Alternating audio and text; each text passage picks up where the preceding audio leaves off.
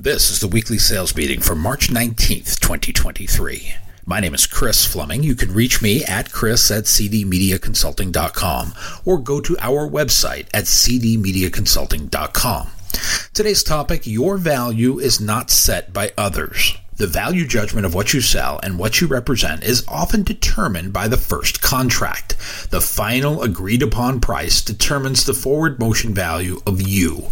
In a perfect world, that value can be set by the seller based on the perceived value of the goods and services. But perception is often wrong. It is clouded by alternative facts and speculations. Sometimes it is formulated by rumors, innuendo, and conjecture.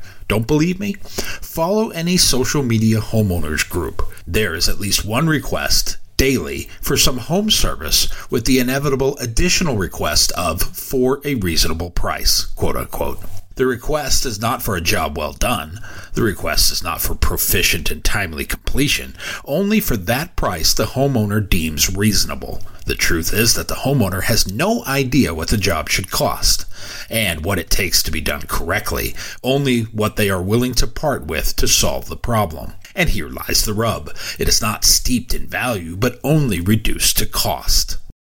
As the generations change, the connection to actual work becomes detached. Many have never swung a hammer, hung drywall, installed a floor, changed out a window, or put shingles on a roof. The idea of what it takes to be successful is determined by some self proclaimed internet guru, one who lives in East Oshkosh, Wisconsin, while your home is sitting on Oak Avenue in Tucson, Arizona. Meanwhile, forget the tradesman or tradeswoman who spent years perfecting their craft, the one investing in the proper equipment, the one studying the latest tech in their field. They have no relevance against the information superhighway. It is on the internet, so it must be true. So I should pay only $5,000 for a new roof, even though the going rate is $20,000. What have we become? We have lost the connection to the value of actual work. We as a society are challenged because we know the price of everything, but the value of nothing. But we don't do this in all areas. When it comes to things like the legal profession, medicine, dental, we don't. You know, the things that could kill us or land us in jail. We take the expert's word for it. We know in these instances you get what you pay for, so buyer beware. Everything else is subject to our own interpretation of value. And for some reason, we do this with jobs we perceive to be easy. We do this with tasks we deem menial. We do this with what appears to be the mundane or routine. When tasks are particularly specialized, we do not. Those believed and perceived to have a high value, therefore high cost. It may be because we don't think we should be able to do them ourselves. But these other activities in our minds, we believe these tasks do not take skill. Because of that, they should not take any time at all. Their value is diminished and open to interpretation, and that interpretation is always lower than the actual retail price. It is a lot like politicians. We all know the world of politics is sketchy at best, but when it comes to voting, individuals all fall in the same trap. It is the other guy who's the problem. My candidate is okay. Everyone else is trying to cheat the system. Why? Because your choice aligns with your own narrative. And then our cognitive biases take over. We mask over all of their flaws because they align with our personal narrative. That has value. And then we defend that position no matter if it is right or wrong. Because we declared that is the one we like. And since we declared it to be so, it is the most right. Everyone else is wrong. Our candidate has a ton of value to us because they align with our thoughts about the world. And that value is worth a lot to us. There is a difference between price and value. The Oracle of Omaha, Warren Buffett, claims price is what you pay and value is what you get. When the customer doesn't see value in the activity, a low price is assigned. The human brain brushes it aside and claims its value to be whatever number we assign to it. So it is up to the salesperson to create the roadmap for value. Remember the trade-offs people are willing to exchange for money? They are time, effort, or prestige? How can you create impactful reminders of these elements when selling your product or when selling your service? How can you connect the dots for the customer? When you are able to draw the pathway to value, the price becomes secondary to the usefulness or significance of the exchange. Humans will work to simplify everything, to reduce decisions to easy, so it is up to the salesperson to change the impact statement. Capitalism is based on two strong principles. One is prices are equal to value. High prices are equal to high value. And the second is the prices assigned to goods and services are, generally, fair. It assumes people are honest, and most are honest. There are a few who are not. But we live in our own bubble world, one where prices assigned to goods and services are fair for everyone else. But we, we are special we should get our own, far below market value, price for everything we buy. As Thomas Edison said, the value of an idea lies in the using of it. If we are not teaching people how to use our product and what it can do for them in the long term, we will be reduced to the lowest common denominator. For us, that is always the price, and the price becomes subjective. It is subject to the value assigned by the buyer, not for the problem you solve, but the perceived effort assigned to it. Lower perceived value activities will be given a lower price, and high perceived value activities will get this higher pricing tier. American author and public speaker John Naisbitt was an expert in future studies. His book, called Megatrends 10 New Directions Transforming Our Lives, was first published in 1982. The book has sold more than 14 million copies. He had thoughts about value and price.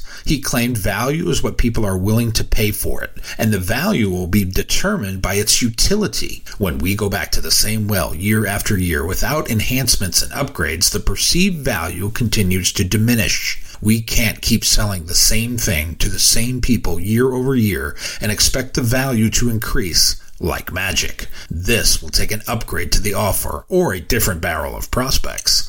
A new group of prospects with a new set of challenges may place a higher value on the deliverable of the solution. We may not know that as we have never asked. Often we assume that everyone behaves the same.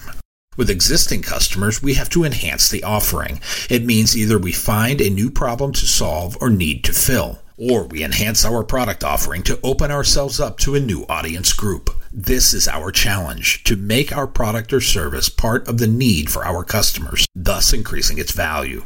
Without need, the value is diminished and often predetermined. Here is where retailers have an advantage. They know when a customer shows up at their place of business, there is a declared need. That customer is shopping for something. In outside sales, the declaration is less obvious. The declaration must be defined by the seller, and it gets defined by the seller by creating a value proposition for it, by making it solve a problem or fill a need, thus giving it a valuable function that is exchanged for money. Many in outside sales fail to recognize their own value. Their motivation is only to make the sale today. They fail to think about the long range value proposition. They don't think about the perception created with their customers. They will not push the envelope on their own value. They accept the status quo in order to sell something today. The risk of empty hands is too great. These are sellers that would rather have the sure thing of today than the risk of nothing, and they will never work on increasing the value of their product. It sounds too much like work. But if we don't push the value upward, it has only one other direction to go. British author Jeanette Winterson gave us Oranges are not the only fruit. She claims what you risk reveals what you value. If we do not risk increasing our own value, what value do we place on ourselves? We should always be looking to increase our value proposition to our customers. Otherwise, better, higher priced options could replace us at the value table of life. Fish have a very clear pecking order. There are top feeders and there are bottom feeders. Which are you? The late football coach Mike Leach was someone I worked with while I was in Texas. He was always good for a colorful phrase or two. He once said fish aren't smart. It's not like they have advanced degrees, but they are smart enough to know which one they are. At times, we don't recognize when we have a high value product. We allow the marketplace to dictate based on previous experience with like products. My goal was always to create a non preemptible position for my product. This was to assign it the highest value and then charge for that value even when I had to craft the narrative to make it so. Others go with the flow and let the current dictate the future. When the marketplace is the only dictate, price is the only narrative. It is up to us to create our own value proposition to be worth the price we are charging. The customer reverts to price comparisons because they do not understand the concept of our value. We must draft the roadmap to value. We must create an understanding of the deliverable. We have to draw the parallel to tangibility. If we don't, we will all be reduced to the price comparison. It is here where the internet, their cousin Sally, or some historical transaction from 1955 is the final arbiter of value. Then we are all selling in the social media wasteland of reasonable pricing as assigned by your homeowners association group. And your new customer's name is Karen. I am quite sure you have met before. My book, Yes, I'm a Salesman, You Can Be Too, is now available on Amazon.com. If you like what you have heard here today, please consider ordering a copy or two. You can always send one to a friend. You can go to Amazon.com right now to order or go to our website at cdmediaconsulting.com and follow the instructions to order yours.